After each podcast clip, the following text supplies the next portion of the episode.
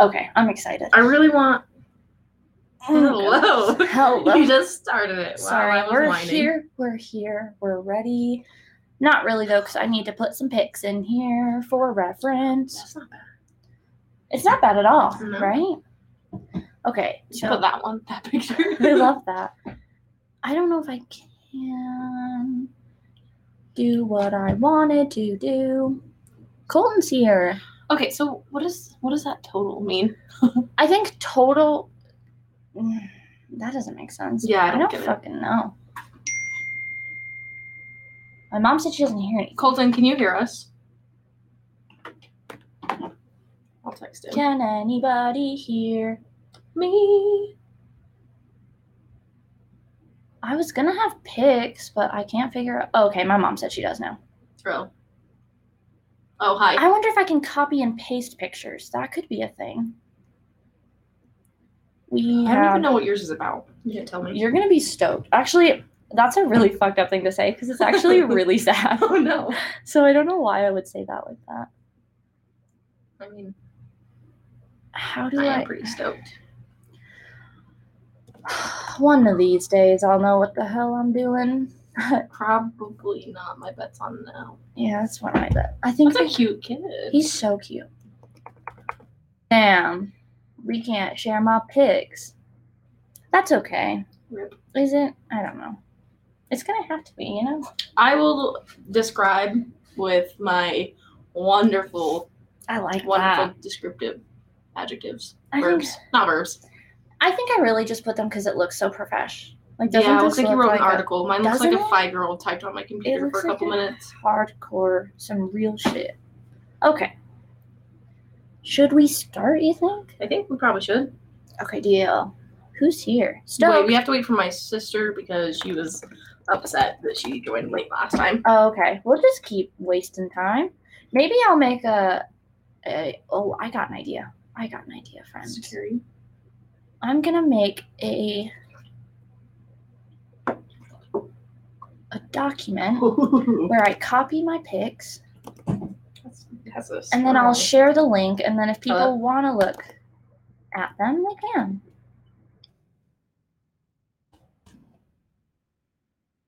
Do do do. I hope everybody's Saturday is so good.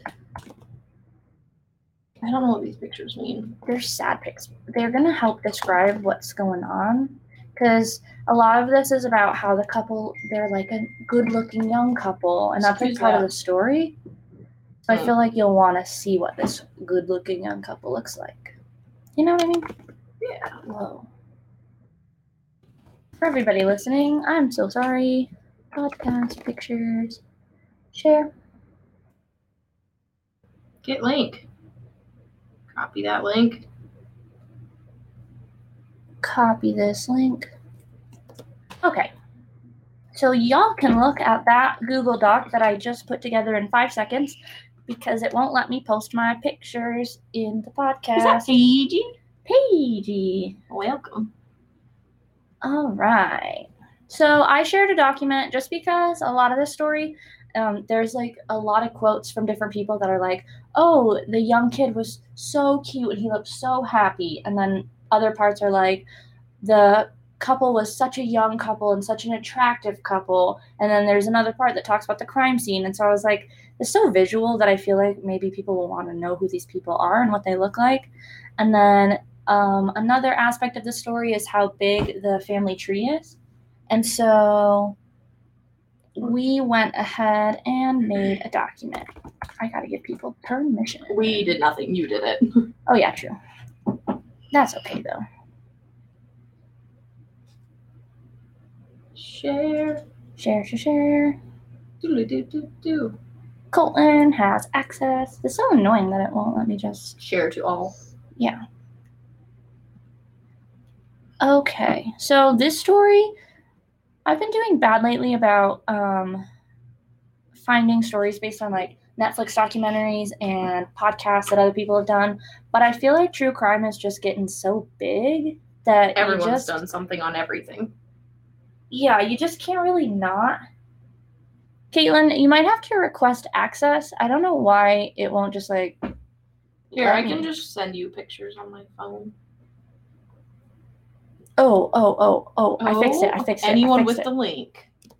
Look at you knowing how to Ooh, work the computer. Try it again. I fixed it. I changed the settings so anybody with the link can view the document. So yeah, I've been stealing a lot of my ideas in a way from like other podcasts and Netflix documentaries and Hulu shit. But I feel like true crime has blown up and like I feel like for the most part, except maybe like hometown murders and you know things like that, a lot of the big cases that are so intricate and are so interesting and got so big in the media, they're already done Yeah. because they were so big. So And even a lot of the hometown ones, like even the one I'm doing that's like very local yeah, to us, it's people have done videos and Really? podcasts on it. Not not nearly as many as most, yeah, but, But it's I still mean other people popular still enough. know what it is. yeah. So somebody else has already talked about it. So I feel like we're always going to run into that. So what I've been trying to do lately, like with my last case being, it's kind of funny actually. It's two French cases in a row, but the Sophie Duplantier, she hers was kind of Irish in a sense, but she was French. Yeah. This case is like straight out of France, Mm. and there's a super good Netflix documentary all about this case. It's called Who Murdered Little Gregory, and I think a lot of people maybe that are interested in tu- true crime might not have watched it because um, it looks like it's going to be in French, but Mm. really, if you keep watching it, it's like voiced over the entire time by somebody speaking English. Oh. So anytime that they're speaking French, which is through most of it, there's an English person talking exactly in, you know what I mean, like Mhm. reading it back. So it's actually easy to watch, um, and it's like I want to say it's either four or six episodes. And Did you say it was on Netflix? Yeah, it's on Okay. Netflix. It's really good. So let me get on into it. So this case is about a young boy, and this one's actually like I was kind of nervous to do it because it's actually kind of dark. Like it's pretty dark, and I feel like any story that involves like a young kid is kind of gonna be that way. Yeah. you know. So I mean, all murder is dark. There are different darkness levels, but Yeah, like I feel like there's different like levels of severity in a way. So I'm gonna go in depth and I'm gonna read a lot from my notes because it's a long, intricate story with a lot of factors, and I want to try to get through as much as possible. So I'm just gonna kind of read, but I'll pause and so we can chat about some of the mystery to it. Does that kind of make sense? Yeah. Okay. So I think I'm gonna mispronounce his last name because I did good with um, Sophie Duplantier, but these are a lot of French names, so I will do my best. Um, so this story revolves around a young couple named Jean Marie Villaman and Christine Villaman. They got married fairly young. Um, so Jean Marie worked in a factory in a small town called L'Eponge. Um, so the newspapers and media sources have said that Jean Marie and Christine were pretty young to be in the position they were in financially. So L'Eponge, a lot of the people that live in this town, they work in the local factory, which I Mhm. feel like is kind of common for the 70s and 80s. And even in America, we've got entire towns and cities that are based around like the local warehouse or the local factory Yeah, or right. you know what I mean. Even Ogden probably used to be like that with like the different industries that we have there. Mhm. So pretty much everybody in this town worked in the factory. It was just like there was nowhere else really to work, and that's what the young men did is they worked in the factory. So um, Jean Marie lives in La Ponge with pretty much his entire family. Um, and so it's like they all were born and raised in this small town in France, and this is where they grew up, and that's where their roots are, and that's where they all stay. So he's got some 70 plus family members Wow. living in, I don't, I'm going to make this up, but it's like, I would say like a 50 mile radius. So they don't all live right in La Ponge, but very close to each other. So Jean Marie ends up getting promoted to foreman, which is basically um, a position that is in management. And so this raise that he gets gives him like a substantial financial bonus as well. So it's kind of like Jean Marie and many of his relatives all worked here together. They were not well off, but Jean Marie's promotion to foreman kind of put him in a financial um, class above the rest of his family. Mm. And in some scenarios, parts of his family were probably super happy for him and excited, but you're always going to have members of the family that are jealous and maybe a little bit bitter, especially because he was only 26 years old. Mhm. And I think he's 26 years old at the time of the incident that we're going to discuss, but I would guarantee that means his promotion came before that. So he could have been promoted at 25 or 24, um, and he's getting promoted above like 40 year old, 50 year old, 60 year old members in his family. So I can imagine it didn't always sit well. And there were members of his family that were actually quite vocal about the fact that they didn't think he deserved it. Okay, that's So- rude. Yeah, and it's like they're an, a new couple, um, and so it's kind of like what a way to start your Mhm. like new life together, you know, with parts of your family looking down on you. For being successful. Yeah. Rude. So Jean Marie and Christine had a child together fairly quickly after they got married. He was born in 1980. His name was Gregory Viamon, and he was a really happy young boy. And the family very quickly moved into a brand new house in the heights of La Ponge. So, in a matter of months, Jean Marie had lost his lower class roots and had undeniably risen to a station that most of his family had not seen. Over the course of Gregory's short life, Christine and Jean Marie were plagued by harassing phone calls at all hours of the night. So, this is like a really important part of this case because basically, Jean Marie and Christine get married. Very quickly, they have a son. Very quickly, he's promoted. They move into this fancy house. And shortly after this, you know, huge life change, they start receiving these calls, and they're always from the same person. It's a male voice, and they start out like thinking that this is just prank calls and it's just somebody that's jealous, but it starts escalating, and this lasts for like I want to say four years, Jeez. and, And they never figured out who it was within the four Mm, years, or not really. Like never I think really looked into it too hard. I think Jean Marie like had his suspicions, but you really like ba- like if you listen to the Netflix documentary, um, it's kind of like tough. It's like he's muffling his voice. Like he's not using like an audio device or anything, but you can tell he's like deliberately masking his voice. So it's kind of hard, you know. Should really know. So it's really, really, it's kind of sick in a way. So in the phone calls, he would say things like he will have his coffin and then hang up. Oh. And then he'd call again and he'd say, Others will know where you live. And he'd hang up. Um, sometimes the phone calls were really long where he would just berate them and just say awful things like wishing bad will on them. And like, it was really sick. And so Christine, I mean, she's a young woman. She was 24 when she had Gregory. By all accounts, well, actually, she was 20. So that's a fairly young mom yeah, it's pretty young. living in a new home with a in a place maybe she didn't grow up here like this is just a lot you know Yeah. so um, they were harassed from 1981 to 1984 christine lived in constant fear of the caller who eventually escalated to even sending anonymous letters so the six part netflix documentary says that this caller who is known to the investigation as the raven simply walked into their lives one day and wreaked havoc on them at the peak of this harassment, they could receive up to 27 phone calls a day. Jeez. Yeah, it's pretty it's pretty bad. So, the Raven would mention past family disputes, secrets, and other personal information in his calls.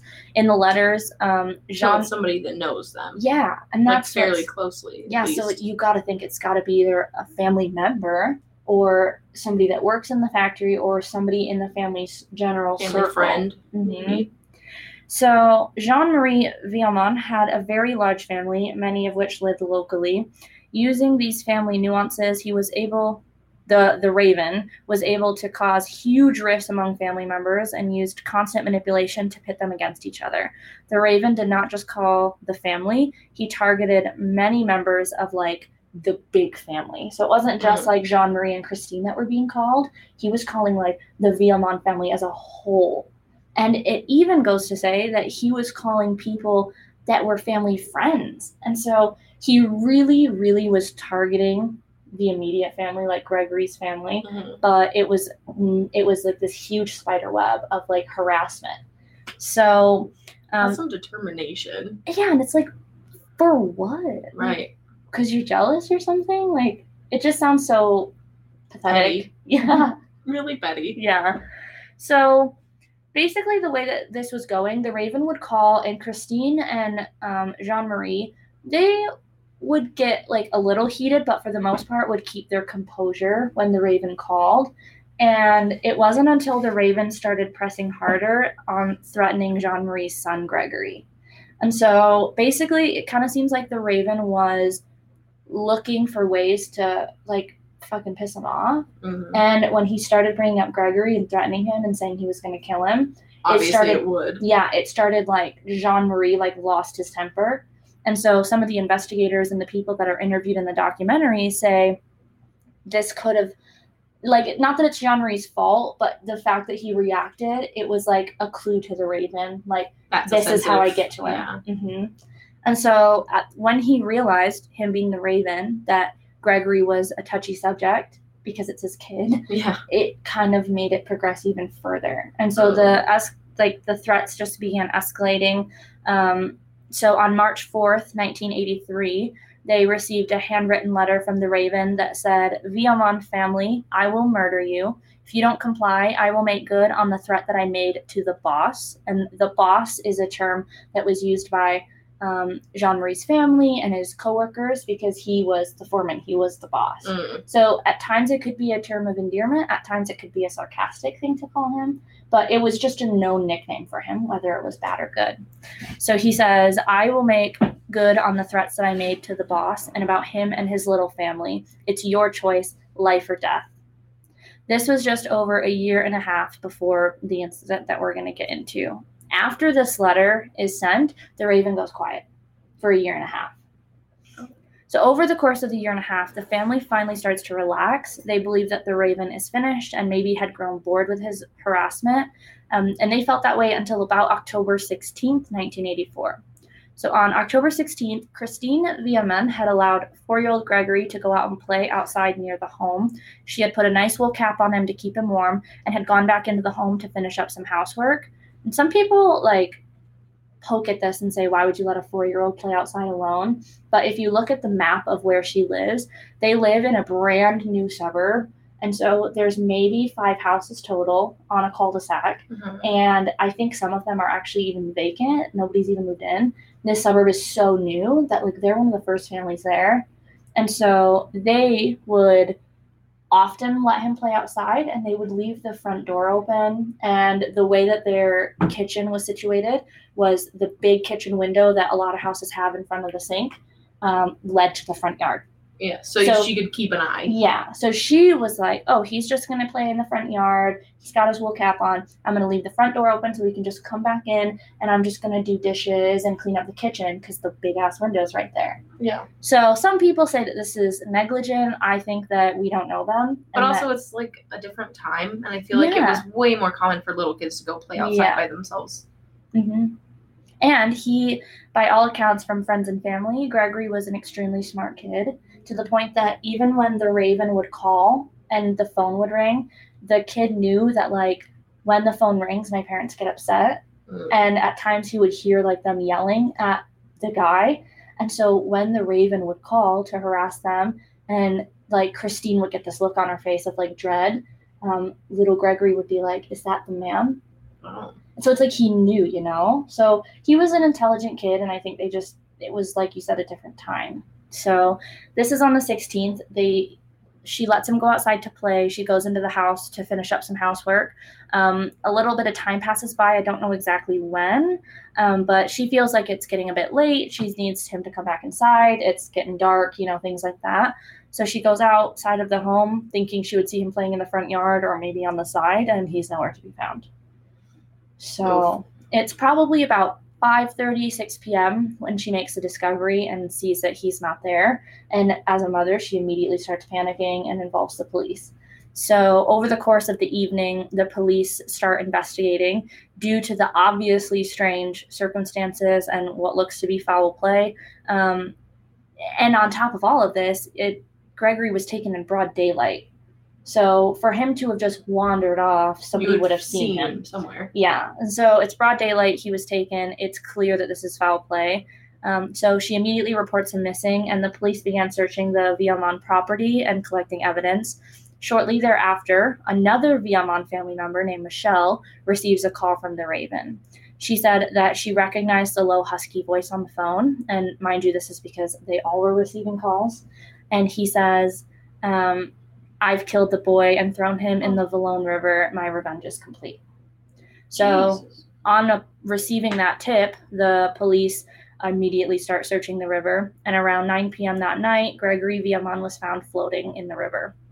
So his hands and feet had been bound, and his wool cap was still on his head, and it had been like pulled over. Oh. So the spot where he was found was about four kilometers, which is just under 2.5 meters from the Viamon home.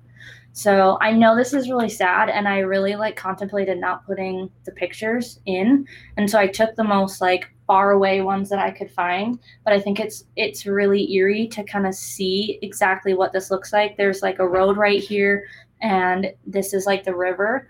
And so the river is on the right side of the top picture, and where these guys are standing is like a cement tube, and mm-hmm. then over here is kind of like rapids. And so- Oh, that's what that is. Okay. Yeah, and so here is a different angle in the bottom picture where you can see them holding the rope and you can see the rapids kind of behind them.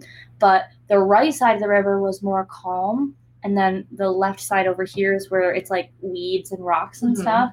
So it kind of seems like the killer probably intended on Gregory continuing to just float far away, Mm. but he got caught in all of this like rocks and stuff. And so he was found actually kind of like right in town, which is really Oh. fucking sad. So I mean, I guess it's better than not being found at all. yeah, it's almost like granted the entire situation is shitty, but it's kind of lucky that he didn't travel too far because it puts into perspective where the body was likely dumped is actually very, Very close, to the close, yeah. home. And that kind of like leads investigators to believe that this was quick, quick, quick. Like somebody must have went up there, taken him, and immediately probably tried to dump him, is what they're Mhm. thinking. So the crazy part is like what we know is that this is a young boy. This is France, which is a very populous country. There is an immediate media reaction to this. I mean, a five year old boy turning up missing and being found murdered in the river in cold blood, you know, that like immediately journalists from all over France and even other countries, the UK, flooded into this small town. And they wanted to question people, they wanted to know. And like the public who's reading these news articles, like there's this there's this feeling that you get when you hear about something like this where people like want blood. Like they Yeah. want to know who did it and they want to know right fucking now. So what ensues after the discovery of the body is an absolute, and I quote from my notes, an absolute fucking circus of an investigation. there were so many factors at play, and journalists were so quick to write about the incident, which this is becoming like a common trend in our podcast lately. Is when something like this happens in a small town, the um, police and the local government are under tremendous pressure to solve the crime. And a lot of times they're not really equipped to even know how to do it. Yes. And so this is something that like I'm going to guess as we continue to do this on Saturdays, this is going to be a really common theme of these small towns having these hor- uh, like horrendous crimes and not really understanding like even where to start with this. So, very quickly, based on what they know about the Raven, they're already starting to think that this is family related. It doesn't sound to me and to the police like this is an outside person. It's possible, but But why? yeah. And it's kind of like Murphy's Law. Well, no, not Murphy's Law. There's another law that's kind of like the simplest answer is probably the right mm-hmm. one. And so in this case, it's a family dispute in some ways. The family is already upset with them. It, the person calling in is using family secrets and family, you know, arguments to stir the pot. It makes mm-hmm. the most sense that this would probably be a family member. So the police begin investigating all 70, 70 members of the Viamon family. And like I call them the Viamon family, but really there's lots of different last names within this clan because mm-hmm. they've gotten married and they've had Yeah. kids and names have changed. So, based on what they know, they believe that whoever was harassing the family is the person responsible for the murder. So, um, each family member was subjected to a handwriting test with the left and right hands by the local police. Um, many people who are interested in true crime might know that tests like polygraphs and handwriting tests, they're not really very accurate at all. So, um, it's kind of like maybe not really the most important thing that they did this, but they felt like it was important. Um, my dad commented about where this show comes from, and it's called Who Murdered Little Gregory, and it's on Netflix. And it's either a four or six episode miniseries all about this murder, and it's it's really in depth, and it kind of goes into like every single element of the case that we Mm. we just won't have time for. So they subject the entire family to handwriting tests because they're looking to compare the handwritten notes that were sent to the Viamon family. I don't ever get how that like actually proves anything because I can write in like three different handwriting styles. Yeah, yeah, that's what I even said. Like my exact note on here is it's far too easy to manipulate your handwriting if you want to. Yeah. Like there's no way like that's gonna prove really anything. And it's kind of like the JonBenét Ramsey case where um, they had a like really weirdly long um, Note. ransom note Yeah. handwritten on the same notepad that was sitting on the counter. So like not to change subjects, but who breaks into a home with intentions Uses- of kidnapping a yeah. girl and writes their ransom note and they're like, convenient, a Yeah. notepad. I'll use that. Like, you think you would have already written it? But because of that fact, because it was found in the home, they um, subjected the immediate family of John Mhm. Bonet for the same type of test. And a bunch of experts came forward saying that there's really, this isn't good. This isn't good science. This No. is not an accurate test at all. No. So that's what they do. Granted, this is 1980s. So um, right off the bat, they start investigating every single member of the family. And I can't really go into how they've narrowed it down into this way, but they do. They narrow it down to a man named Bernard LaRoche, and this is Jean Marie or Jean Marie's cousin. So Jean Marie is Gregory's dad, and then Mhm. Bernard LaRoche is his cousin. Okay. And so I don't know about you, but I feel like a lot of people when they're young, they're really close with their cousins. Like they they see each other at family events and holidays and things like that. And a lot of times, um, because siblings are often close in age, the kids they have are often close in age, and sometimes they can all get along really well. And this was kind of the case for them. So when they were younger, Bernard and Jean Marie and their brothers, they were all really good friends. Like they did everything together. They were in school at the same time, so they just clicked. But as they got older, this stopped being true. It was kind of like everybody grew up. Um, Bernard got married to Marie Ange, and Jean Marie got married to Christine, his wife. Um, and they all end up having kids and things along those lines, and so they just kind of drifted. And when Jean Marie married Christine, Bernard, his cousin, ends up saying on a multitude of occasions that he doesn't like her, that he thinks that she's arrogant, that things like that. And so it just started like the rift kind of started when they all married and kind of grew up. So this is, I think, part of what draws them to this person in particular. Um, and so I'm going to go over the other evidence that led police to Bernard. Um, so we know that the Raven called people outside of the family circle. But what's interesting is they started interviewing those people. And whenever somebody was called outside of the family, so maybe family friends Yeah. or associates with the family, it was a woman calling them, not a man, not a husky male voice. so there was two people involved. Exactly. So with the rift, At least, I guess. yeah, exactly. So with the rift between the two small families already kind of being tense, um, I think the fact that Bernard LaRoche and Marie Ange being married was like, this is possible. Bernard could be the one calling when it's a male, Mm. and Marianne could be the one calling when it's a female. And they both had little vendettas out against Jean Marie, and Jean Marie didn't like them very much either. So this is where Seems like yeah, it's kind of like where the evidence starts pointing. So we know since we've discussed that the handwriting maybe doesn't say a Mhm. lot about who the killer is, but a handwriting expert ended up calling the police and saying that Bernard LaRoche is who he believes writ- wrote the letters. So this kind Oh. of just furthers the police like we have him, this is him. So it seems to fit pretty well. yeah, and it's hard because I mean, in the 1980s, you only have the technology that you have. So, if some of the only evidence that you have is a handwritten note, and somebody says this handwritten note, I'm an expert.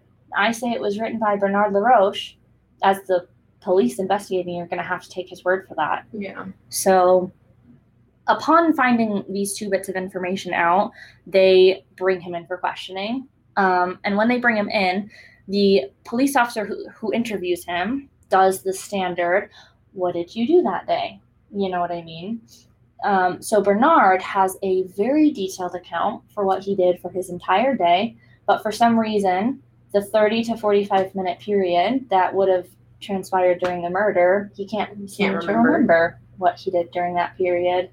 To be fair, though, if anyone asked me what I did ever, I would not know. Yeah. What did you do yesterday? I don't know.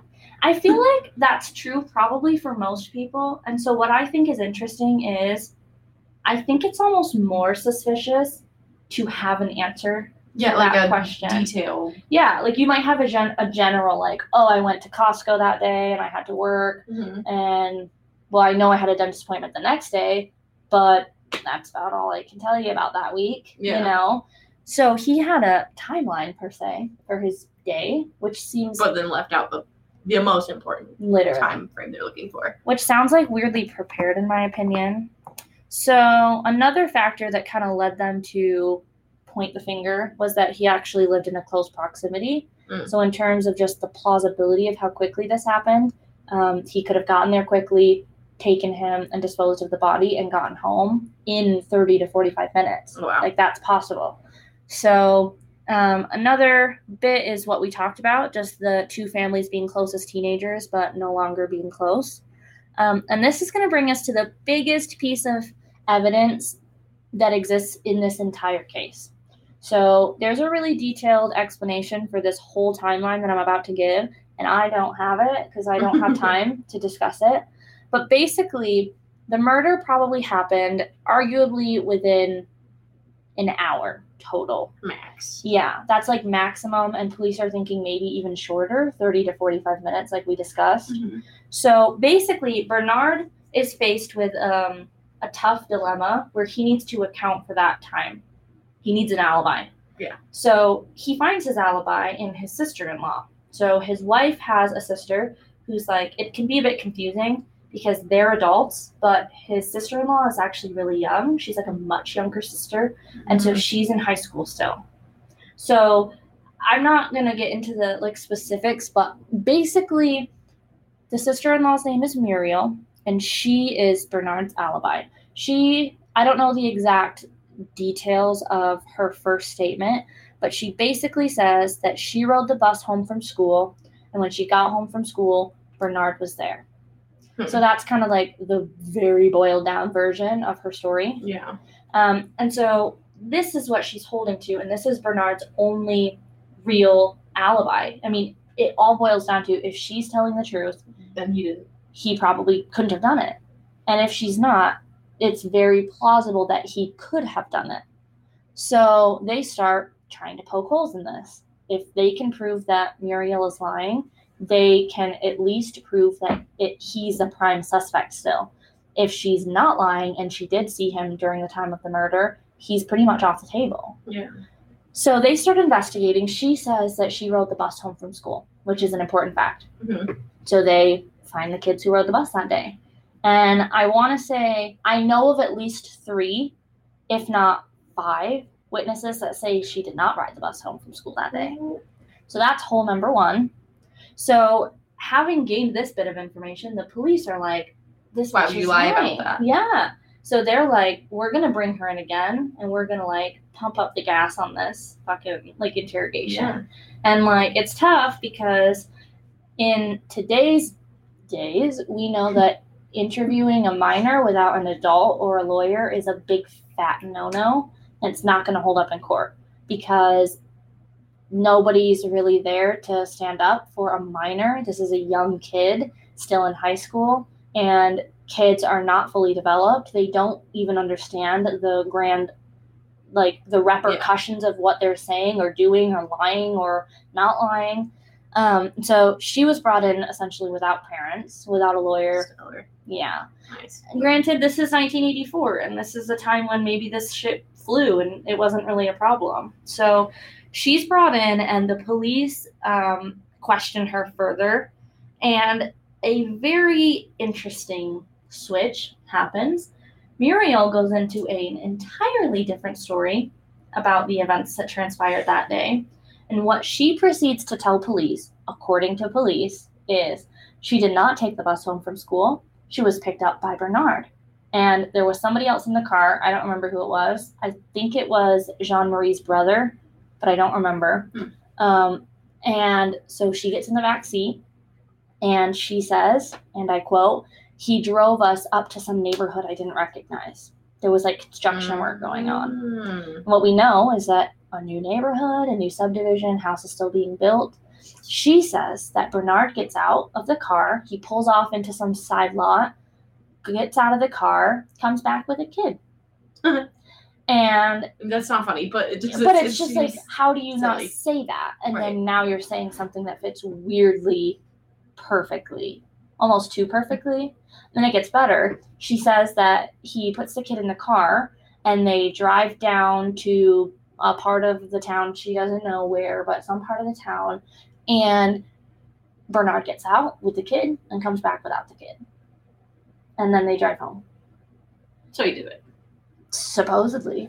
And so really all this evidence boils down to which one of statement which statement of Muriel's is the correct statement, if any. So when you watch the documentary, if anybody watches it, basically the police officer who took her statement that time where she gives this intricate story that Mhm. conveniently fits perfectly. He says like as a police officer, I'm calling bullshit on this statement. Not because I don't think it's true, but why did you lie the first time? Like, I'm not sure what's going on here. So he basically sits Muriel down and says, one of three things happened. One, the entire statement that you just gave me is a lie. And if that's the case, we need to rip it up and throw it away and and pretend do it again. hmm He said, second, the second thing that could have happened is parts of your story are not true. And if that's the case, we're going to sit here, we're going to reread your statement, you're going to cross everything out that's not true, and we're going to rewrite it in the truth. Mhm. The third thing is that your entire statement is true. And if your entire statement is true, this is very serious. You could put somebody in prison. So I need you to reread everything that you just told me that I wrote down. And if that's the truth, you need to sign it and agree that this is what you're saying is true. So he says that she proceeds to read it for some amount of time, like 30 minutes or something, and she puts the paper down and she signs it. Mm.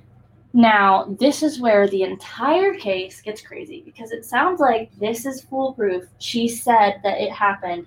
She's his only alibi. He's already a prime suspect because of the handwriting. She's already a prime sus or he's already a prime suspect because of the family feuds and the weird, you know, vendettas against each other and not Mhm. liking whatever. He could be jealous about his promotion because Bernard doesn't make a ton of money.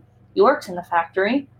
So it it's pointing to him and she's the key player here. So the thing to know about Muriel, she lives with them. Um, So while Bernard and Marie-Ange, the her sister, Mhm. know that she was taken to the police station and she was questioned, they don't know what she said. There's no way to know, and the police aren't going to give that information. right. So this brings us to a really, really great guy called our prosecutor. He is Nice. there's a lot of Jeans in the story, so it's going to get confusing. But the prosecutor who's in charge of trying whoever's guilty is Jean Michel Lambert. So he's a relatively young prosecutor, and he's got a lot of pressure on him in his defense to find somebody guilty, right? And we know how that can go when people Not are under well. pressure. Yeah. So he used this case of a four year old boy to increase his media attention and rise his own status as a Hmm. prosecutor. Because in his eyes, if he can solve this case, then he's A hero. gonna get promoted. He'll be a judge one day, you know?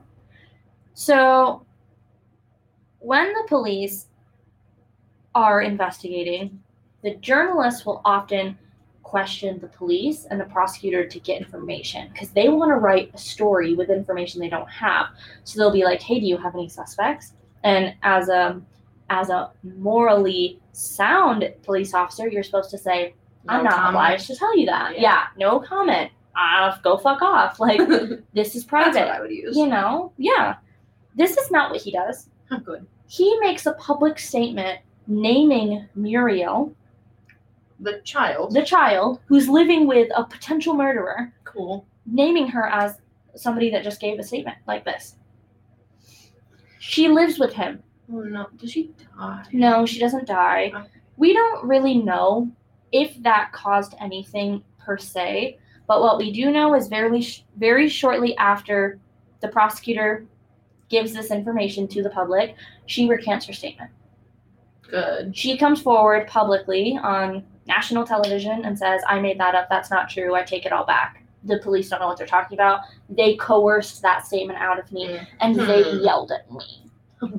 Oh. Yeah. My baby. hmm So, really, like as much of a cliffhanger as this is, that's really for about one and a half to two decades. That's where the case ends. They Solid. they don't they don't have a murderer. They don't know. Um, so now we'll get into the most fucked up twist of this whole story. If we haven't There's already more? reached that, there's more. So, like, let's go into the different characters that we've talked about and discuss what kind of happened after this case because the case doesn't just end, you know, it doesn't Right. ever just end. Um, so the young couple, Jean Marie and Christine, who lost their son, faced constant harassment in the media um, by journalists, by locals, and at times even from their own family. Obviously, because the police are investigating the family, this is going to cause so much tension. And Yeah. you got to think like, we all know with our own families, if something like this happened, the police investigating into your family is going to be prime time for you to point fingers. Yeah. You might point fingers at people you don't like for no fucking reason. you might point fingers for very good reasons, but they might not be true. You could skew the investigation because of vendettas that you have against family members. So Jean Marie and Christine are basically plopped in the middle of all of this. And and already like I would say like a relatively normal family in terms of like they don't always get along and they don't all like each other. They're now put in the middle of a murder investigation. And basically it just blows up and the family kind of falls apart in a sense. Um, so it's really fucked up that like they even start to speak ill of Jean Marie for doing public interviews. And I mean, No. the goal of him doing them is because he He wants wants to solve it. yeah. And then they they start to like put Christine under a microscope and they say that she's not grieving the way that she should and that she looks stone faced in her interviews. And like not to draw parallels, but JonBenét Ramsey case was very similar. They said Mhm. that Patsy didn't look the part. That Didn't react how you're supposed Yeah. to react when your kid gets killed. yeah, Like there's a there's a correct way textbook way to deal react. with a murder of a child. Like it's just sick. So Jean Marie Villemin, which is Gregory's father, he does a lot of interviews, which we've talked about, I feel like makes sense, but he gets cornered a lot in these interviews and they will say that they're not recording when they are. Mm-hmm. And you're a person grieving and you think that you're trying to do good and if you think you're not being recorded, you may say things that maybe you shouldn't. Yeah. And he goes as far as to say that if I find the person that murdered my son, I'm gonna fucking kill him. Which, like, on I would say the one same hand, thing. I'm not yeah, lie. I feel like anybody would say that. Um, the difference here is um, Jean Marie Villemin um, proceeds to do just that. So on March 25th, 1985, which is about five months after the murder, Jean Marie drove to LaRoche's house and shot him while he was leaving for work. So, Wait, this is like the Bernardo guy? Mhm. Oh. so I mean, Bernard LaRoche did not survive the attack. He yeah, call him died. Bernardo. Yeah. His name's Bernard, right? I don't know. I don't know. I hope it's Bernard because I've said that like a hundred times, but now I'm not sure. okay. Um, so he died, which is really fucking crazy. Like as if this wasn't crazy enough, the dad of the boy who was killed just killed the prime suspect, and now the prime suspect isn't here to defend himself. So that's good. Can't say I don't Like I don't blame him though. Yeah. So um, after, so basically, Jean Marie is sentenced to prison time for this, but basically, the judge and the city and the people and the government don't want to punish him. Really, they just really don't. So they sentence him to five years in prison, and he's released after two. I'd say it's worth it. I mean, if Yeah. he, if he really did do If it, he did but it. if he didn't, then oh, Yeah. So um, basically, lots of time goes by. The guy that we even think maybe might have done it is dead. He's not here to speak for himself. Three more people were eventually arrested Gregory's great aunt, great uncle, and an aunt. Um, and they are eventually all released as well because I think they're really only arresting people to try to get them to talk more. Because that's like a but common were they thing. like arresting them? Like they're arresting them on charges of murder, and then they Oh. bring them in forcefully to be Oh. interrogated, and they end up being let go. So, in 2017, Muriel, Bernard's alibi, is arrested on charges of murder mhm. and is held for 36 days, and then she's let go as well. So Muriel ends up going to write a book about her involvement and saying that she was coerced and that this is all bullshit and she's innocent. Um, to this day, the case has not been solved. No one's been formally prosecuted with the murder of Gregory. Locals believe that nobody may ever be charged. Jean Marie and Christine go on to have three more children after Gregory's death, and they now live in a suburb near Paris. Um, I found an interesting post on Reddit um, it says, I'm a young French, and all I've ever heard, read, or seen about this case makes me believe that the cousin, Bernard LaRoche, and the brother, Michael Villemin, did it. I think Bernard is most likely to have killed Gregory, and Michael was the Raven. I also believe what Mm. Muriel said during her first detention was the truth. She should have never been released and taken back to her family, but this case is a peep show of judicial errors. The grandparents knew as well, but they decided to protect their son over their other son. However, if you ask my father, who was grew up in that time, they all believe that the mother did it. oh, Um, it says, We both think that the truth would have been uncovered if it weren't for the useless and incompetent Judge Lambert and the media frenzy that ensued. So I just thought that that's an interesting perspective of somebody who um, is from France. And Christine goes on to write a book, The Mother, about her innocence and her experience throughout all of this. And a judge declares that she has to give all the proceeds of the book to LaRoche's children because her husband murdered their dad.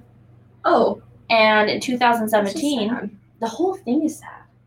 In It's twisty and gross. well, what's even more fucked up, why I keep saying this is so dark, other than all the dark shit that we've talked about, the prosecutor, Lambert, ends up killing himself in Huh. 2017, saying that basically it's like all too much pressure and he can't keep going on. So Jesus Christ. it's now 2020. We have no real updates. This case is what 20, 30, almost 35, 36 years old.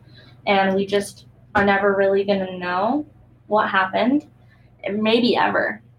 And so, my biggest recommendation is for everybody if you think that this case is really interesting, if you want to know all the shit that I probably said wrong, including every single person's name in this entire case.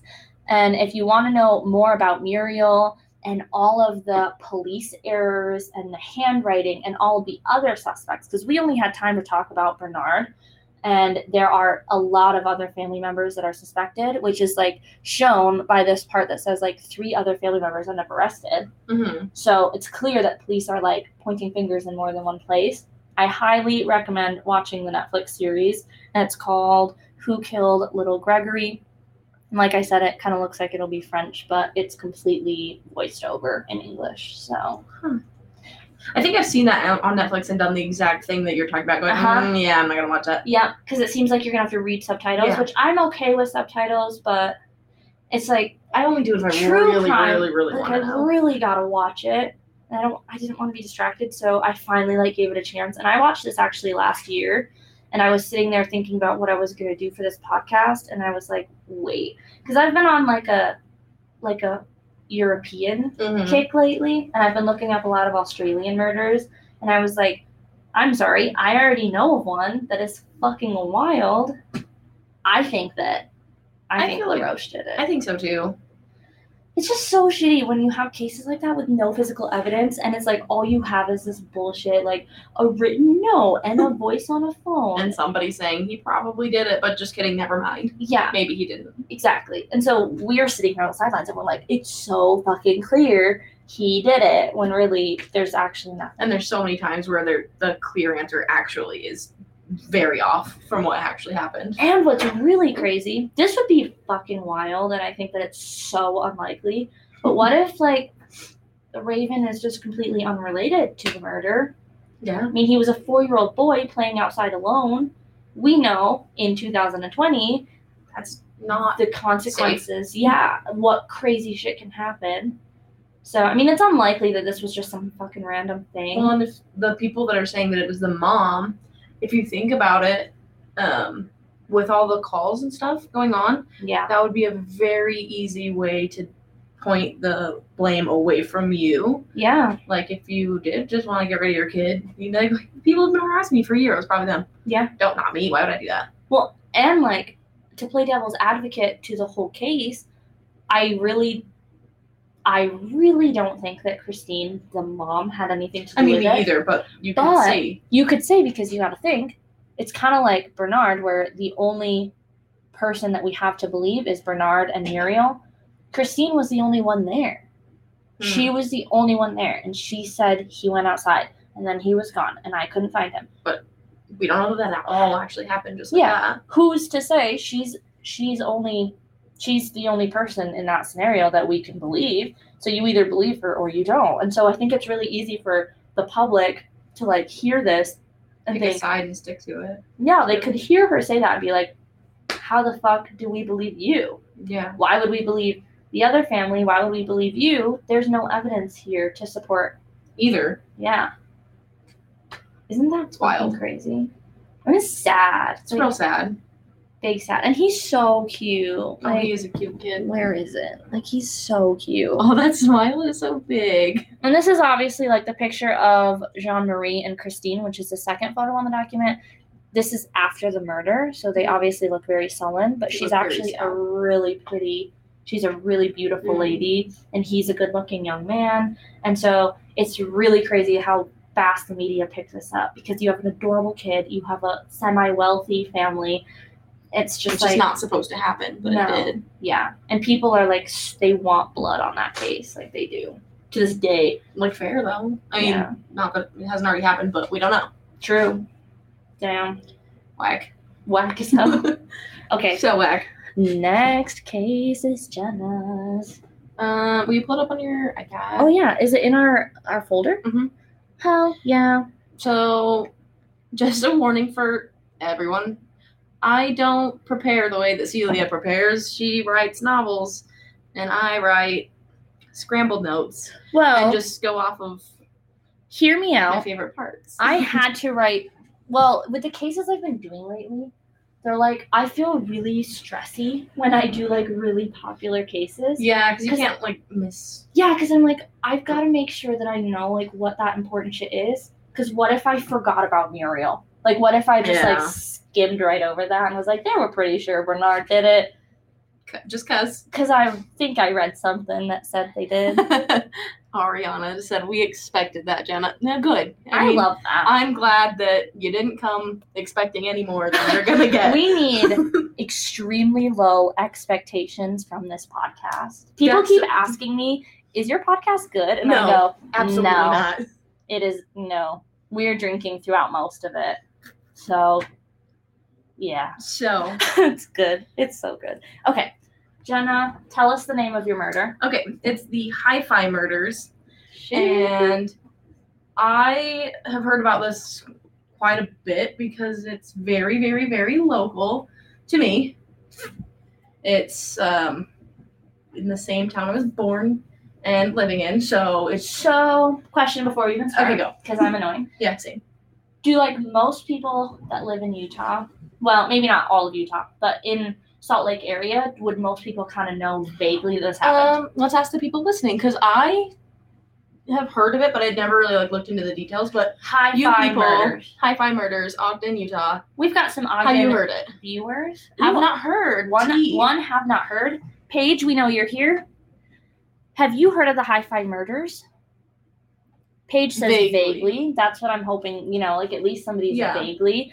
I wonder if Colton has heard Well, he's probably heard me talk about it because I'm. Oh, I, true. I just ramble. because we're annoying. Yeah, Yeah, but um, ooh, it does that. I'm sorry. it's fine. I'll just break your things.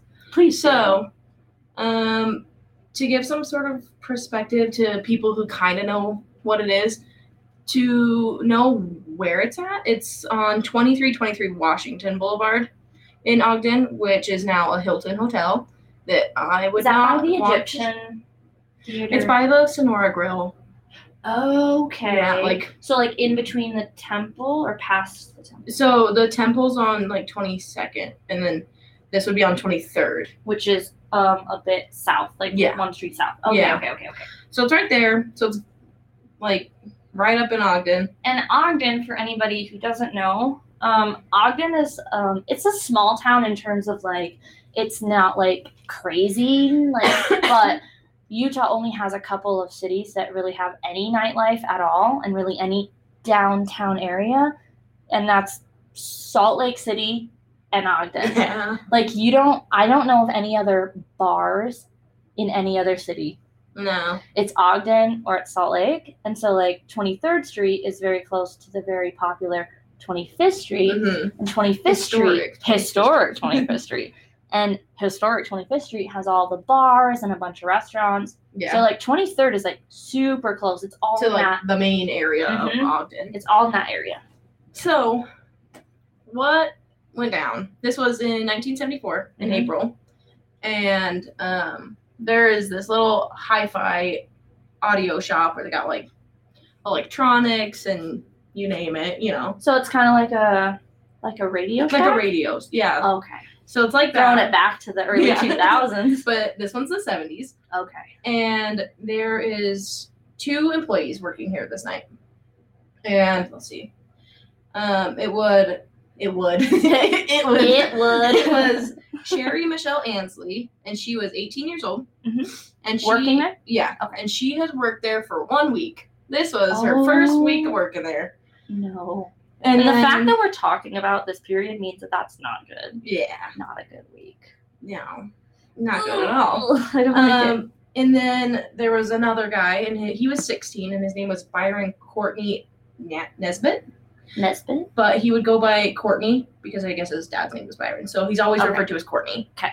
Um, so those two, they were working at this hi-fi shop, and um, they're really close to closing time right now, and these two vans pull up, and I believe it was three men that came into the shop, and they came in with guns, and they immediately have, and so the way that this is set up is this has like the upstairs area where there's all the stuff being sold, and then there's a basement, Okay. which I could be so wrong, but I think it's just for like employees or something. I don't Mhm. really know what I'm talking about, but they have a basement here, That which I sounds feel right. like is weird.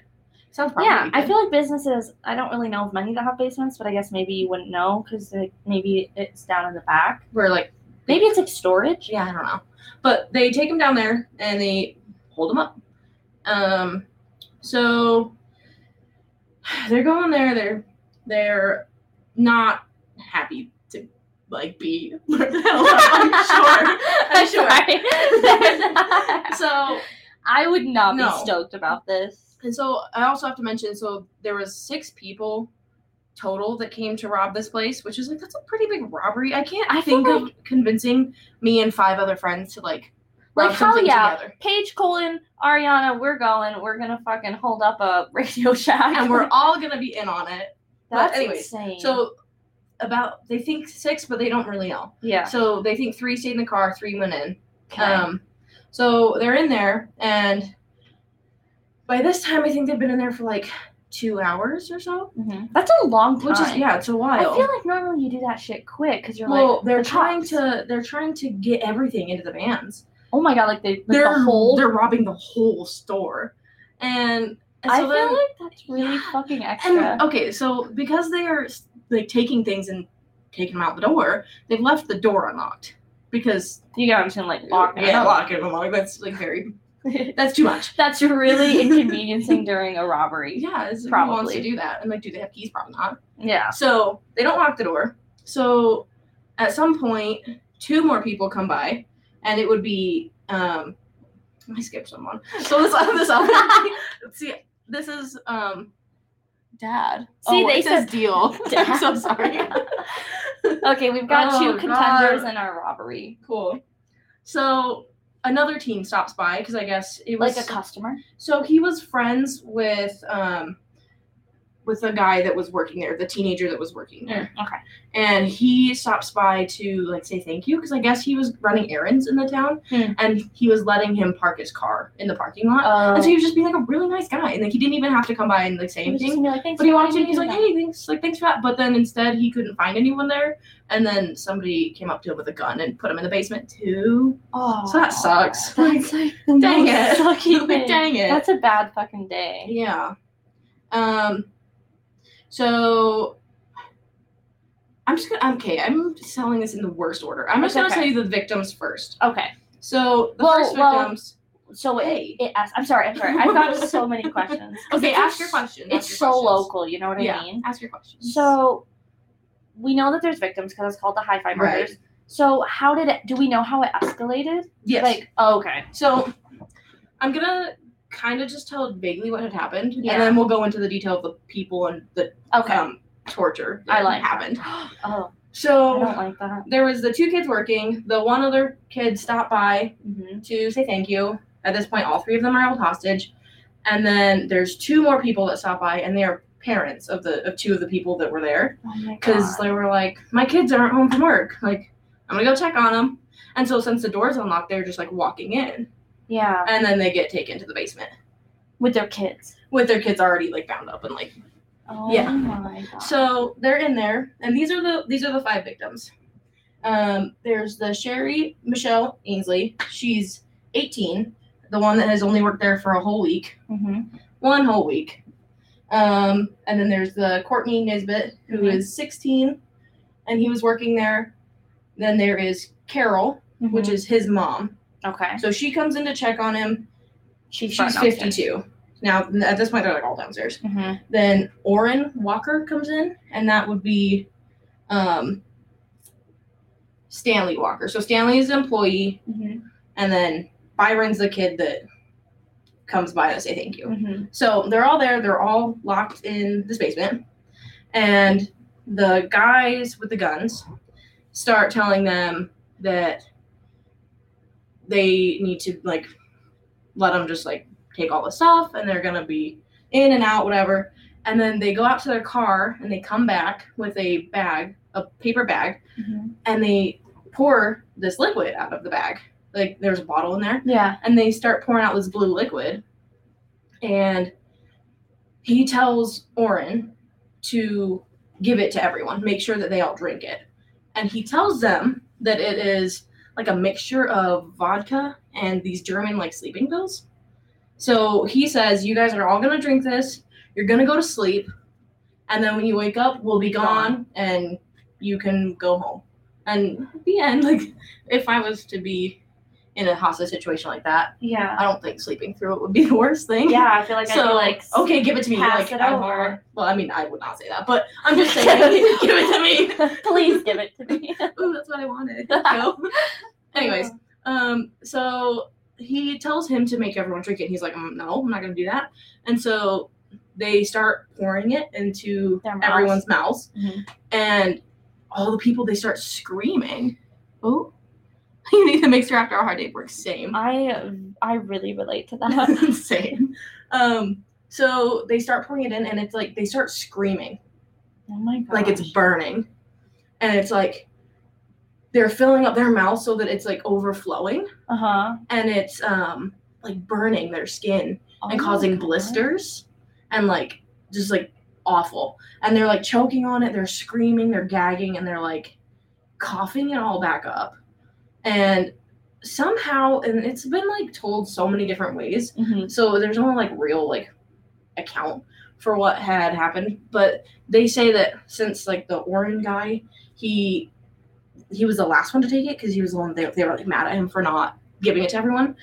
But he like figures obviously it's not vodka no fucking way. because that doesn't really happen when you drink vodka. Like it's like gross, but you're not like You're not blistering. burning. Yeah. So, Maybe tequila, but Yeah. definitely not Oof. vodka. but no, vodka and sleeping pills, you'd be fine. You would be I think it, snoozing. it'd be kind of smooth. I feel like it'd Okay, be that was okay. no. Anyways, so it starts like so he decides to like act like that's happening, but fake it when he drinks it. So he Oh. doesn't like actually drink it, but he so he like He, like, spits is- it. I don't know. No, some people say he spit it out. Some people say he like faked to drink it, but he like made all the sounds and the dramatics Uh-huh. of it as if So maybe he, maybe he like held it in his mouth and then started like hacking it up, like he Yeah. swallowed it, but really he put it in his mouth and just spit it everywhere. Yeah, you know what I mean? I don't know. It's like there's no clear like Nobody said like this is what happened. Yes.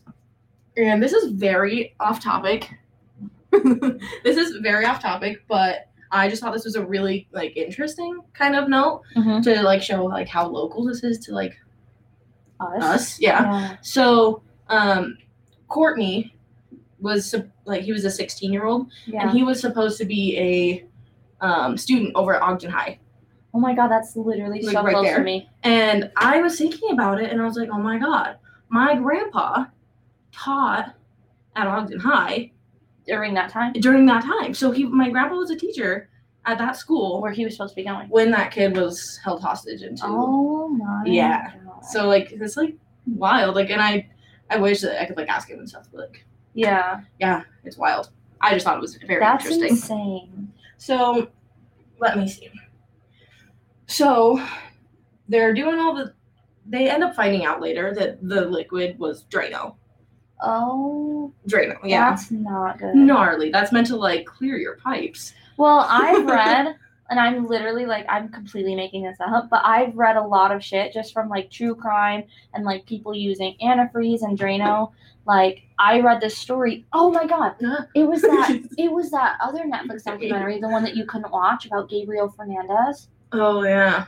It was while I, it was either that story or a really similar case. Something that I read recently about like either his case or a child abuse case in general, mm-hmm. where the mom would make the son drink Drano Oh. and so she basically the mother would like i don't know how to explain it basically like the um, police came out and said like if he had drank drano this is what would happen and like he went through all the symptoms and it was like Mhm. fucking atrocious Yeah, it was like something you should drink. dissolves your stomach lining Yeah. it would make you unable to eat for days it was so awful Yeah, not something I would recommend. Um, so basically, they started getting really mad because this was they thought probably that this was gonna like make them pass out or something from drinking Drano, and it and it was taking too long, and they were getting really angry because like obviously they can't even keep it down. They keep coughing it and like hacking it back up. so their plan is So, going south Yeah, so they start filling their mouths and then covering their mouths with duct tape in order to like keep it in and keep the screams in because they were so loud. But that's so fucking crazy because what I was listening to about that is like it doesn't kill you. It's Yeah. not gonna work. It doesn't matter if you drank the whole bottle. it's, It's just not gonna happen immediately. Your Mm-mm. body has to digest it, yeah, which it can barely do. yeah, and Oh so it's not going well. Um, so he's they start getting mad, and the guy ends up shooting um, Cortney in the back of the head. Oh my god. Um, and then he also shot Stanley, killed him. And then um, this is like the nasty part I don't like talking about because it's just really yucky. yeah. So at this point, like there's, they think there's three guys in there, but they've only ever like said of two who were for sure in there. Yeah. So they, there was the one who was doing most of the like Like, hard Yeah, like shooting and stuff. like Oh, he was okay. doing like the the hard work, and the other guy was just kind of like there helping. I guess Yeah. I don't know. Mhm. Um, so he tells the like accomplice kind of guy, like, give me thirty minutes, and he takes the eighteen year old and Oh the girl and makes her dress down and like brutally rapes her Oh, in the other room, and then and she was only 18 and she was like engaged. She was like gonna get married and she was like this cute little girl. And he like brutally rapes her. And then when he's done, he lets her go to the bathroom, but he has to watch. And then he takes her back and throws her into the other room with the rest of the people, like naked still. And then I believe he shot her. Oh my And God. her last words, you can't tell me this isn't so sad. Her last words were, I am too young to die. Oh, Yeah. my heart. Yeah. Um, so it doesn't get much prettier from there. Yeah. um, so then they take Orren, who's the older, he's Stanley's dad. Mhm. So he's like a full adult. Um, he is, they're like really not happy with him because he's like kind of being like the one to like fight at the most, I guess. Yeah. and they were getting really annoyed that he like just like was not dying from the Drano, and Yeah. so he took a ballpoint pen, put it in his ear, and then stomped on it, and then the pen proceeded to obviously break his eardrum yeah. and go out of his throat. oh my Yeah. god. just brutal, just Ugh. stomping it in. This is so fucked. Yeah. Um. So that's mm, pretty much like the end of the torture. Yeah. Um. Yeah, so Ariana said, What'd she say? I heard about this and I think about that pen thing all the Yeah, time. Yeah, it's traumatizing. I think about it. I'm like, what? Like, I'm gonna- ooh, okay, not to like okay, I'm not trying to like make light of the situation, but no. I didn't know that like your The angling. body like could like you could put something in your ear hard enough that it would come out your throat. Like Yeah, it must have been a I heavy I feel like foot. you have bones. yeah, you do have bones. you definitely but- have bones, but I felt like they would be in the way. Yeah, yeah. Um. Yeah, not good. So. And then what happens when they get like found? I guess. So now at this point, like three people are definitely dead. So yeah. three have been shot. The 18 year old well, Cortney so and Cortney actually oh he was shot in the back of the head, but he's he, he's alive, dude. He's still alive. I'm Yeah, sorry. so he's alive and Orren's still alive. The one that got the pen through his oh my god face. Um, Carol shot in the back of the head. That's um, Cortney's mom, Mhm. dead. Um, And the Sherry, Michelle, whatever, Ainsley, she was the one that was raped and then shot. And then Stanley was just shot to just be shot, and it was pretty simple. Oh He didn't. God. He had to have the Drano at first, but then he was just shot. Like he didn't have to endure most of the Yeah. stuff. Obviously, though, like uh, Cortney's not really able to go get help yeah. when he's been shot in the head. Yeah. So he's like dying down there. Mhm. Um, obviously, Orren is not in the best shape either. Yeah. But there's different accounts of how he they were found. Yeah. Some people say that he climbed up the stairs and out, Mhm. and someone saw him in the parking lot and called for help. Some say that, well, actually, all say that his wife and their other kid came by to see like where they were. Because it took so long. Yeah, but some people say that they called the cops after finding them. So who, no, it's really not sure who called the cops, but for sure, um, his wife and then the other kid came Yeah. to like check on the dad and the brother, Yeah. and obviously did not find them in a good condition. Mhm. Um, the brother's dead, and the Yeah. dad's got a pen sticking out of his throat. Yeah. Um, yeah. So, So my dad, yeah, my dad made the Yes, comment. yes, yes. I read that the criminals were in the Air Force. Absolutely, they were. So, Oh. Um, so what ends up happening is, um, so they get an anonymous tip from an airman from Hill Air Force Base, Oh which is like right here. Yeah, it's probably 20 miles, not even. Yeah, like Layton, so it's Yeah. not that far. Um, and he said that William Andrews, which is another man in the Air Force, told him, and I quote, "One of these days, I'm going to rob that hi-fi shop, and if anybody gets in the way, I'm going to kill them." Okay. so that doesn't they leave were a lot like, of hmm. I, I think it was probably that guy. That's pretty clear to Those me. are pretty smart investigators. Yeah, yeah. It took a lot of work for them. Um, so they go there, and then while they're like getting this tip and like in the middle of all of this, yeah. there are these two teens and they're dumpster diving by the uh, by the Air Force Oh. base, and um, by the Air Force by the base. The Anyways, whole Air Force. and um, they end up finding some of the victims' personal belongings Oh, and recognizing the them. From their IDs on the pictures. Yeah. and Because it's probably all over the news, right? Oh, absolutely! This is Oh my like God. a brutal murder. Yeah. Um, and so they end up coming, and that's another hint towards Mhm. Air Force.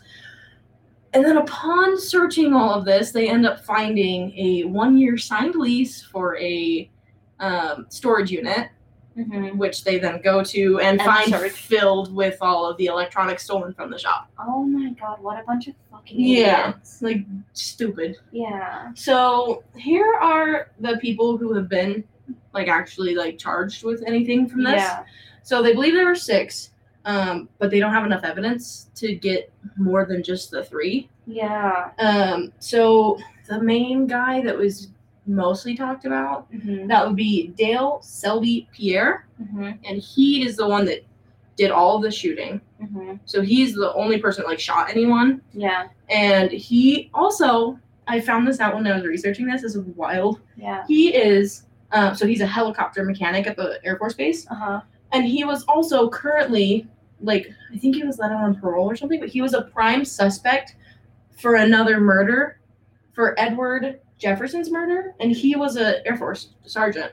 Oh my. So he was a prime suspect for That killing murder. the sergeant, and then he ended up being linked back to these What a bunch- brutal murders. What a fucking. and he's the one that did the the raping as Of well. course.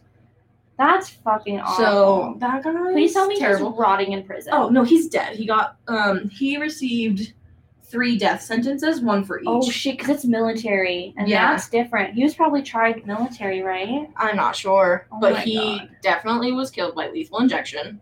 Good. Yeah. Um, they were in like the Utah State Prison, and they were like known as like the people that everyone hated in prison. Good. So like he was not Having a good time. No, he was not having a good time. Um, the next person would be kind of like the the helper.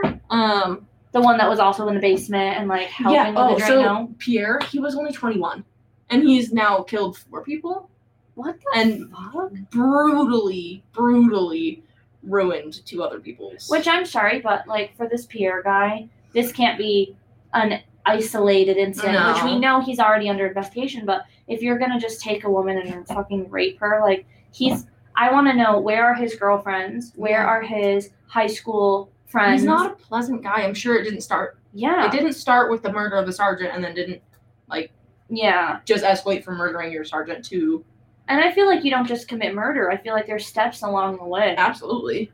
That's disgusting. So the second guy would be William Andrews. He was only 19. Oh So it's like these are like kids doing dumb, dumb, dumb shit. like fucking insane. Yeah, like I can't even think of like comprehend. Where your that. mental, like where the thought process was, like it clearly didn't exist. Um, so he didn't actually directly kill anybody. He did force Drano, which I feel like is pretty good attempt at murder. Yeah, I'm pretty If you don't even, you know, they thought whether they were gonna fucking idiots, which they are, but they thought it was gonna kill them, Yeah. and it didn't. but he didn't directly shoot anyone. Mhm. Um, however, he still also got three death sentences. Good. Um, but surprisingly enough, his is actually like really like controversial. Some people really don't believe that he should have been killed, I'm sorry, like executed. in this exact scenario, like if you consider the fact that there's three that were in the vehicle that maybe weren't even named, I feel like if so, that third kid was he physically present? Like, so the third one would be Keith Leon Roberts. Uh huh. He was also 19. Uh huh. He was like the getaway driver. And he was told that like murder was not going to be involved in this and it was just going to be a robbery. But he didn't fucking come forward. I don't know. I don't think so. But, um, so he was convicted with two counts of aggravated robbery and spent 13 years in prison. So he didn't get a death sentence. No, the only But- two were um, Pierre and Andrews. So when you say that one of them was controversial, was that Andrew? That was Andrews because he's not. He didn't directly kill anyone. Okay, I'm fucking sorry. yeah, but, no, like, yes, he fucking did. First of all, like, Like- the thing we talked about with the Drano, and second of all, if you witnessed somebody murdering people and you also know for a fact that he raped somebody and, And you, you helped and stood assisted. there and watched and arguably held people down and put tape over them and fuck that guy. Like, Like, you, yeah, but people literally like are like, not everyone agrees that he should have been killed, and Yeah. I'm sorry, but I do. I think that that's well deserved. it's just so tough. Like I'm in one of my college classes right now is like moral philosophy and reasoning. And I've been doing one of my papers on like capital punishment, and it's just so hard because it's so controversial. But to me, like even so, Pierre is like obvious. yeah, should have he been was like the If you're for the death sentence, that's exactly what it's for. Mhm, for somebody yeah. like that. And in terms of like the other guy, William Andrews, like I'm sorry, but the whole purpose of capital punishment is to make sure that the general prison population and the rest of society are safe from you. yeah, And if you're willing to shove Drano down somebody's throat after for and assist in murders. yeah, and I'm making this up, but like even if it was 30 minutes, which we know it wasn't, but if for 30 minutes you're watching people choke and hack and you're Mhm. continuing to shove it down their throat, you're not You safe. are not supposed to be around other people. Mm-mm. Like not in prison. If that's how you acted in normal real life, yeah, like ugh. So my dad asked in our comments, is there a documentary on this case? So while I we were talking, know. yeah, I there? I googled it and I can't really find anything. It's not that crazy. It looks like there's like another podcast potentially. Mm, It's called um Case Acquaint Acquaint. Is that how you say that? I Acquaint? think so.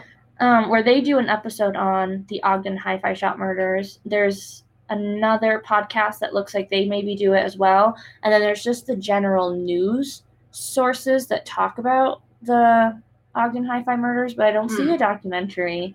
So Yeah, it's so today. Um, I don't know if Roberts is dead or if he's still alive. I know he spent 13 years in prison and is and then was released. I don't know if he's still alive. Um, what's his name? Keith Leon Roberts. But for sure, Pierre and Andrews are dead. Um, and now at this point, all of the victims have passed. Um, So the three obviously died there. yeah, yeah, yeah. Um, Orren, he ended up, Orren Walker, he, I think, lived for a while. Um, he obviously had some, PTSD Problems, Yeah. I'm sure, um, I, but I think he ended up dying of like natural causes when he was older. Mhm. Um, and then Cortney Naisbitt, he He's the one who got shot. he got shot in the back of the head, but he lived. He ended up having some severe problems, as one does after being shot in the head. Like just um, kind of like maybe had- like physical therapy and stuff. He had really bad amnesia and couldn't even testify because he just didn't recall. Oh my god. Yeah, and it was just really gnarly, and it kind of affected him very negatively for the rest of his life, where he just wasn't able to like do all the things he could So you just do. did not regain like normal. No. So he ended up like having a hard time keeping jobs, I think, and just kind of having to go on assistance, and then just I don't know if he Yeah. Like where he went from there. learned from there, but I, I believe he has passed away since. So I found an article which is from Deseret News, which is um, dated August twenty first, nineteen eighty nine, Mhm. which means that this was put on the internet, even though it was probably like a physical article. Mhm. Um, so obviously it's not very relevant in terms of today, but it says Ogden hi-fi killer P.L. Dale Selby died for his crimes in August Oh. 1987. His accomplice, William Andrews. Oh, I that wrong. I knew that, and I was like, "Wow, no way!" I literally just told you that. Okay, go that. on. William Andrews may die, may yet die for his role in the robbery, which He we know he did. Mhm. And then it says, And this was like prosecuted in like Farmington. that's crazy. Yeah, like right, just right there. Which is weird because it's Weber County. but- Yeah. Hmm. I don't know. So it says, but the man prosecutors contend was the mastermind behind the April 22nd robbery turned killing spree will not die. Keith Leon Yeah. Roberts, the third man charged, was paroled from Utah State Prison on May 12, 1987, which Mhm. is really interesting. Like, and I feel like with these podcasts, we're probably, unless we were to do like a like a separate podcast dedicated, like each episode is like about a murder, like not Mhm. each episode, but the entire show being a murder yeah, and we go into multiple episodes, then we could get really into like the evidence and, and the, the detail trial and and the, the prosecution. But when we're doing it in this format, like we're never gonna be able to put all the info into one episode. No, But- I'm gonna miss stuff every time. But It's just so interesting to like realize that like these are like that sounds so stupid, but it's like, these are like real people. This is Yeah, real absolutely. shit. like, it didn't like because a lot of times you like listen like oh like that poor kid. Uh, It happened you know. somewhere. Yeah, but then like this one, when I was researching, I'm like, bro, my my grandpa was probably his English teacher. Could have been. Like he was teaching at that time Mhm. at that school. He was probably his English teacher, or just Or a teacher at his would school. have been. You know, like It's just insane that like this people like people who aren't interested in true crime a lot of times they like are skeptical as to why somebody would want to like like even sometimes I feel like my boyfriend Jason like is like how can you just listen to that Like, yeah, I literally had this talk with my stepmom Rose the other day, and Like, it's just so crazy because not about it. She doesn't I- like it. want to know I want to know what happened in terms of like the evidence and stuff. I think that's really interesting. But I really like I cannot comprehend why people do stuff like this. Like Mhm. what could have went so tremendously wrong in your life for you to feel like this was acceptable behavior? Like right. that this was normal and this was the answer. Like you've got these kids, they're in they're literally kids by In- yeah. all intensive purposes in the Air Force, which for m- most people that are in the Air Force, it's like a pretty good life. It's Yeah. maybe not perfect. There's downsides to it. but there's, there's- pros for sure. Yeah, like it's fairly stable, Mhm. if anything. And so it's like, why would you feel driven to do this? Like, What made you kill a sergeant and then and how do you convince Go- other people to do it with you? five other people to go murder? That he literally said, "I'm going to go rob that hi-fi shop, and if anybody gets in my way, I'm going to kill him." I Like, don't. Why are you thinking this way? It's just insanity. I feel like, like not saying I would, but if I were to like commit a robbery, I would be like, okay, when's nobody gonna be there? Because I don't want to get caught. Not, I'm just gonna go and just kill anyone in my path. and I feel like If the goal was really this stuff, why wouldn't you, you go to a bank? right? Like, if you finally have six people, yeah, Yeah, right. Ariana posted he wanted them to get in his way. That's literally like a murderer. I mean, Yeah. we already know he probably murdered the sergeant, but that's somebody that had he not been caught would have been a serial killer. yeah, absolutely. Like it's just insane and it's kind of crazy the more we go into these stories about people that have committed a murder and have been caught. What if they hadn't been caught? Yeah. I feel like we've got a lot of cases where these people would have been serial killers in the making. It just would have progressed and progressed. Mhm. Yeah, that one like just because I've always like heard. Oh, like the hi-fi murders, like the murder's not been, ooh, but like I've never really like looked into it, and I'm like, Jesus Christ, this man was psycho. Yeah. Like, And even the fucking people in the car, like to not like, you know- had to hear fucking gunshots. I'm sorry. Yeah, because at one point, I don't think I mentioned it earlier, um, they were like firing like even warning shots, to, like let them Like know, like, 'em. hey, like, the, like, like, like control you Yeah. guys because they weren't doing what they wanted them to do. And they didn't want to drink the It's like Drano, firing up. so they were like the firing into walls and stuff to scare them. So it's like you can't like not know, and then it's like all of a sudden your robbery turns into like a however many hour event. You're just gonna be okay with like your friends doing all that stuff, and not realizing that a line has been crossed. Yeah. Not that like robbery was okay, but if you signed up for robbery and it, it like exceeded that. I guess you- maybe there's like a fear element. Like, I don't know. Uh, There's everybody would probably say there's different levels of like criminal behavior. Like, Mhm. There are people who are into drugs who break into people's garages to steal bikes for drug money. That's on a completely different level than somebody committing murder for right fun. Yeah. But like, because they can. I feel like what gets me about some of these cases, like the case that I talked about today with Gregory, that to me, there is a psychological element to it when you consider like the phone calls and the repeated Mhm. harassment. But outside of the crime of just being fucking disgusting and annoying, Mhm. like the real crime was like committed and done with and i feel like with a case like the hi-fi murders there's like such a psychological element that it's like like did the perp- like the main guy did pierre or even that article says it might have been keith Mhm. are they like getting off on the fact that they have power like is this a It power must be struggle because it's like, what what else would cause you? He could have easily locked him up in the basement, taken like, It whatever he needed, and then- done with Yeah. like oh my god but it it was something that they wanted to do. Like, Yeah. as gross as it is, like, It's kind of like it reminds me. I kept wanting to say it so much, but I felt like I was interrupting so much because that's what I do. But like, it reminds me so much of the yogurt shop murders. oh yeah, yeah, and it's in a similar time because I think that I might be making that up. Maybe that was in the '90s. It was in the '90s.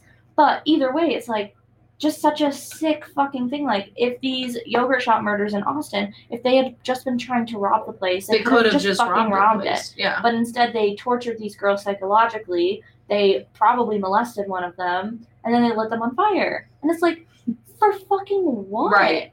And it, ooh.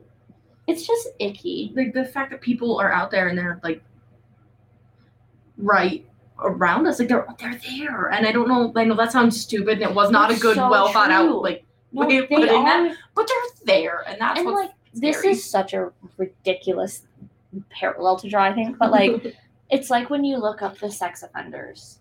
You I did that to my house, and it was scary. I couldn't find my house under all the red pins. Jason was judging me because I told him I was like, "Oh, like I'm really stressed. I'm gonna go take a bath and I'm gonna relax."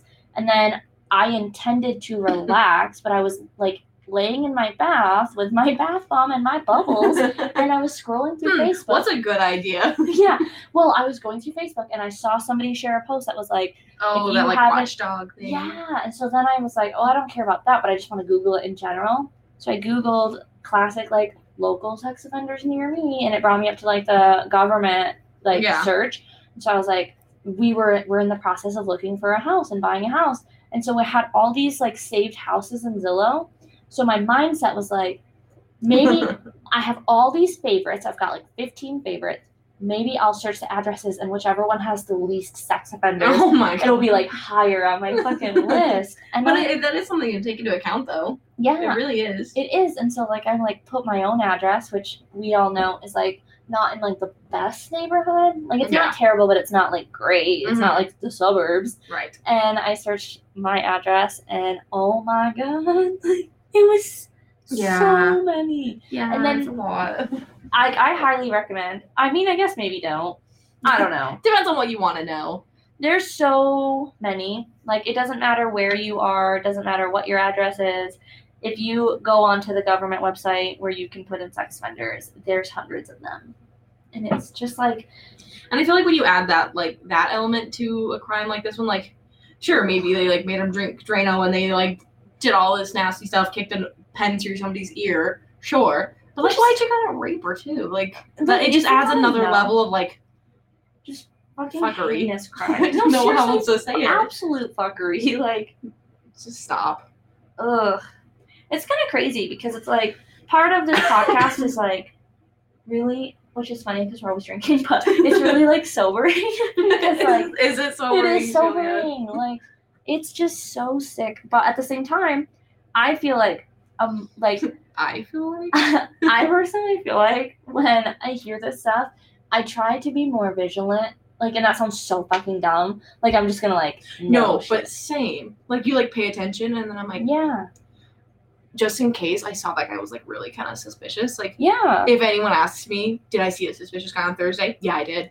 Like I Yeah. like note stuff down in my brain. you so want like, to because it's like you want to be helpful and you want to be able to like bring somebody like that to justice and it's just it's kind of like the podcast sword and scale where i feel like his bit that he talks about is like it's i don't know like his slogan but it's like the worst monsters are real Mhm. he says that Yeah, like, at the like that. beginning of every episode and it's so true it's like these people people that do stuff like this they're family like in the case of gregory they are maybe strangers like in the case of uh, sophie that we talked about last week Mhm. it's you just living your life and doing your job like in Yeah. the hi-fi murders Working there for one week, thinking you just have like this cute little side job while you plan your wedding, yeah and then all of a sudden you were dead. it's it's insane Yeah, that went really dark. I'm sorry. no, it's true. It's so true though. It's kind of crazy. So like Jenna and I have been making a document that kind of keeps track of some of our podcast ideas and it's really exciting in like a dark way because so exciting. it is exciting in a way that like a lot of people that don't have the time or don't know where to start or maybe haven't really gotten into true crime like i hope that over the course of the next few weeks and few months that we can talk about like some of these that we have are like huge cases like i want to talk about serial killers and serial rapists i want to talk about cold cases and disappearances Mhm. and I don't want to even necessarily be limited. Like while we were talking about the hi-fi murders and the kid that got shot but lived, Yeah. it made me think of like Malala. You know that Oh, young yeah, girl. I've actually never like And it's like she didn't she as I should didn't have, but- die, but that's just like a crime against humanity and a child. And it's like I want to talk about that stuff because Just like not everybody knows about this stuff. Not Mhm. a lot of these a lot of our audience didn't know about Gregory and this cold case that's still traumatizing the family and the people of France The that want answers. So dang. Um, so we asked last time for suggestions, and actually, I really enjoyed that because Yeah. I want to know what you want to know about. Me too. And you don't have to do any of the work. So if anyone has any, let us know. Yeah, and like some really great ideas that we want to do. Like no case is too big or too small. Like Right. I'm not like we've I've made a lot of comments about JonBenét Ramsey, which makes me feel like maybe I'll do something on that case. It is so well known and anybody can get the information anywhere. Quickly and But I want to go through like Reddit and find what are the other theories? What are people saying? What is like shit that we've never even thought about? Mhm. You know? And so I want people to comment. You can comment on our live feed, but I don't think that the live feed necessarily saves when we pull the recording. yeah. So for everybody that listens to us every week, you can go to our profile and you can comment on any episode that you want. Mhm. You can leave comments about criticisms. You can make corrections on things that we said. Like Which there's gonna be will need to do that because we're wrong a lot. and if I'm But- wrong, I really want to know because like well, I don't want to be wrong more. I just want to know so that I don't do it again. Yeah.